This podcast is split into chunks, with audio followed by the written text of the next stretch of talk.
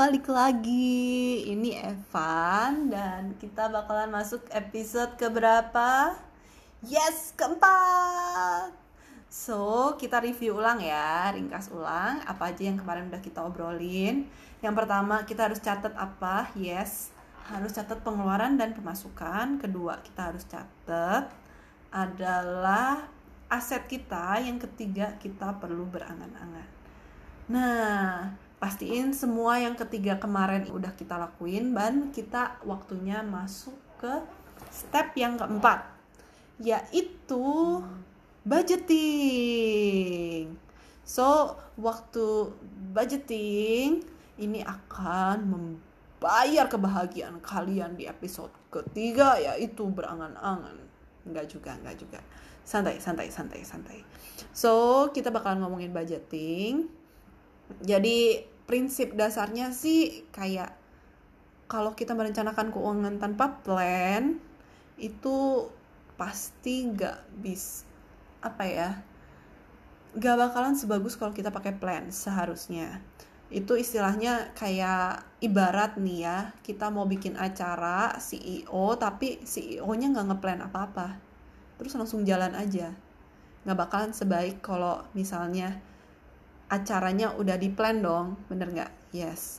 So, pastiin kita harus ada budgeting untuk keuangan kita. Nah, ada pertanyaan nih, sebenarnya kayak gimana sih kita harus nge-budget? Oke. Jadi apa yang aku belajar, yang kira-kira sebenarnya kayak gimana sih, secara logisnya kayak gimana, dan kita bakalan praktekin bareng-bareng. Kalau misalnya teman-teman ngerasa kayaknya nggak bisa deh, gimana ya, agak kesulitan, nanti tinggal DM aja, kita obrolin, kita discuss, dan siapa tahu kita menemukan solusi yang baru yang mungkin lebih baik. Tapi saat ini yang aku saranin yaitu pertama-tama, kemarin kan kita udah ngecek pengeluaran kita berapa, pemasukan kita berapa. Nah, dari situ kita akan memulai budgeting dari sisi itu. Pertama-tama kita ngecek budget. Waktu kita ngeplan budget itu pertama-tama kita ngecek sebenarnya pengeluaran kita apa aja dan pemasukan kita apa aja. Dari situ kita nyatet tuh. Misal pengeluaran kita untuk makan 1 juta. Pengeluaran buat kosan 2 juta. Pengeluaran buat jalan-jalan 1 juta. Pengeluaran buat belanja 1 juta. Berarti tadi udah berapa tuh? Berarti udah 5 juta. Gaji kita 8 juta. Berarti kita bisa save 3 juta. Nah, itu kita simpen dulu.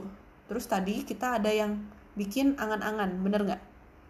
Angan-angannya tuh kayak sebenarnya kita pengen pergi jalan-jalan nih ke Jepang tahun depan, berarti 12 bulan lagi itu. 12 bulan lagi, terus aku pengen ke Jepang yang paket 12 juta. Nah, teman-teman udah mulai bisa ngecek tuh. Sebenarnya per bulan teman-teman harus nyimpen berapa sih? Harus berapa uang yang teman-teman simpan buat mencapai keinginan teman-teman itu? Catat aja dulu semua. Ke Jepang dalam waktu 12 bulan berarti 1 juta per bulan. Benar nggak? 12 juta, 1 juta per bulan. Misal, nah ada yang berbeda kalau rencananya masih jangka panjang. Contoh kayak pensiun, punya rumah, atau menikah, misalnya masih 3 tahun lagi. Nah, teman-teman cara ngitungnya akan agak berbeda. Gimana sih cara ngitungnya? Pertama-tama paling gampang tuh gini. Teman-teman misalnya pengen beli rumah. Teman-teman ngecek nih harga rumah tahun kemarin berapa, 2 tahun yang lalu berapa, 3 tahun yang lalu berapa, dan harga rumah sekarang berapa. Nah, ini karena masa-masa corona, aku juga tahu. Jadi kayak harga rumah kan banyak yang turun. Jadi sebaiknya coba lihat 2 tahun kebelakang gimana, 3 tahun kebelakang kayak gimana, sama 1 tahun kebelakang kayak gimana. Jadi kita tahu kira-kira tuh per tahun dia bakalan naik berapa persen. Nah, berdasarkan harga yang sekarang, atau sebenarnya kalau kayak gini sih lebih enak sih harga tahun lalu ya, harga normal, harga yang tidak terdiskon kayak corona ini, itu sebenarnya berapa sih harganya. Terus kita perhitungkan kira-kira dalam waktu kita mau beli 3 tahun lagi, dalam waktu 3 tahun dengan harga itu, berarti kan kita ngitungnya tahun kemarin kan, berarti kita Kalau mau aman sih dalam 4 tahun ya, hitungannya 4 tahun sebenarnya nilainya berapa sih harga aslinya si rumah itu. Misalnya dari 2 tahun ke belakang ke 1 tahun ke belakang dia naik misalnya 10%. Berarti kita siap-siap tuh dalam waktu 4 tahun berapa biaya yang kita butuhkan. Misalnya harga rumah 500 juta pada tahun lalu. Berarti 500 juta dikali 1,1 pangkat 4, soalnya kan 4 tahun semenjak yang harganya 500 juta itu. 1,1 pangkat 4 dihitung aja. Nah, dari situ tinggal dibagi aja berapa bulan sebenarnya kita mau, misalnya dalam waktu 3 tahun kan itu dicicil, berarti tinggal harga yang tadi dihitung dibagi 36. Gampang banget kan? Sekali lagi ya, tinggal berapa tahun lagi, misalnya 10 tahun lagi, berarti dan kenaikannya misalnya 10% dalam waktu dan kita baru pakai 10 tahun lagi, berarti 1,1 dipangkatin jumlah tahunnya 10 dikali harganya sekarang. Kalau misalnya 20% gimana? Berarti 1 ditambah 0,2 itu, jadi 2%-nya jadi 0,2, dipangkatin sama jumlah tahunnya. Misalnya 10 tahun jadi 10 gitu. Dihitungnya kayak gitu, sederhana banget, dan buat ngitung per bulannya berapa, ya kayak tadi gitu yang aku ceritain. So, itu kan gampang banget ya. Terus aku yakin banget sebagian besar dari kita, apa yang kita inginkan dan gimana spending kita dan penghasilan kita, biasanya yang kita pengenin jauh lebih besar daripada penghasilan kita. Jadi ini waktunya bertoleransi. Kira-kira mau keinginan kita yang dihilangkan atau mau gaya hidup kita yang dirubah. Contoh, yang tadinya belanja 2 juta, mungkin gak sih kalau dijadiin sebulan belanja jadi cuma tinggal 1 juta? Atau yang akomodasi, misalnya yang tadinya 5 juta, mau tetap 5 juta kah? Atau mau coba cari akomodasi yang lebih sederhana?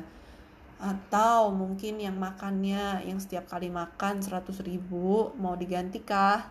Jadi yang sekali makan jadi cuma 50.000. Semuanya tergantung ke teman-teman, balik lagi itu personal banget, itu tergantung gimana maunya teman-teman dan apa yang teman-teman mau, cuman semua ada konsekuensinya. Contoh, misal teman-teman mau makan dengan biaya 100.000 per bulan, konsekuensinya antara teman-teman mau akomodasi yang lebih murah atau teman-teman menghilangkan rencana buat beli rumah atau beli kendaraan. Itu semuanya benar-benar tergantung banget dari teman-teman. Jadi teman-teman adjust sesuai yang teman-teman mau. Nah, pasti banyak banget lagi awal-awal kita bermimpi kan tanpa ngelihat sebenarnya realitanya kayak gimana kan. Nah, coba teman-teman pikirin kembali, sebenarnya yang mana sih yang benar-benar teman-teman pengen, yang mana yang enggak, dan apakah yang teman-teman pengen itu masih napak tanah apa enggak. Kalau enggak, coba disesuaikan, kalau iya ya itu bersyukur aja gitu. Dan lagi mungkin teman-teman perlu nge-adjust kapan teman-teman bisa pakai, jadi teman-teman enggak tiap kali ngerasa kurang gitu loh ya. So, ini waktunya kita mempersiapkan sebenarnya apa yang kita pengen dan gimana kita bisa mencapainya. Dan buat kita ngelihat sebenarnya yang mana sih yang penting, yang mana yang enggak, yang mana sebenarnya duit kita lebih mending dipakai buat apa sih, kayak gitu. Oh iya, satu lagi teman-teman, kalau misalnya beli rumah, kalau misalnya pas lagi planning, budgeting, teman-teman misalnya masih terasa kayaknya nggak bisa kebeli deh.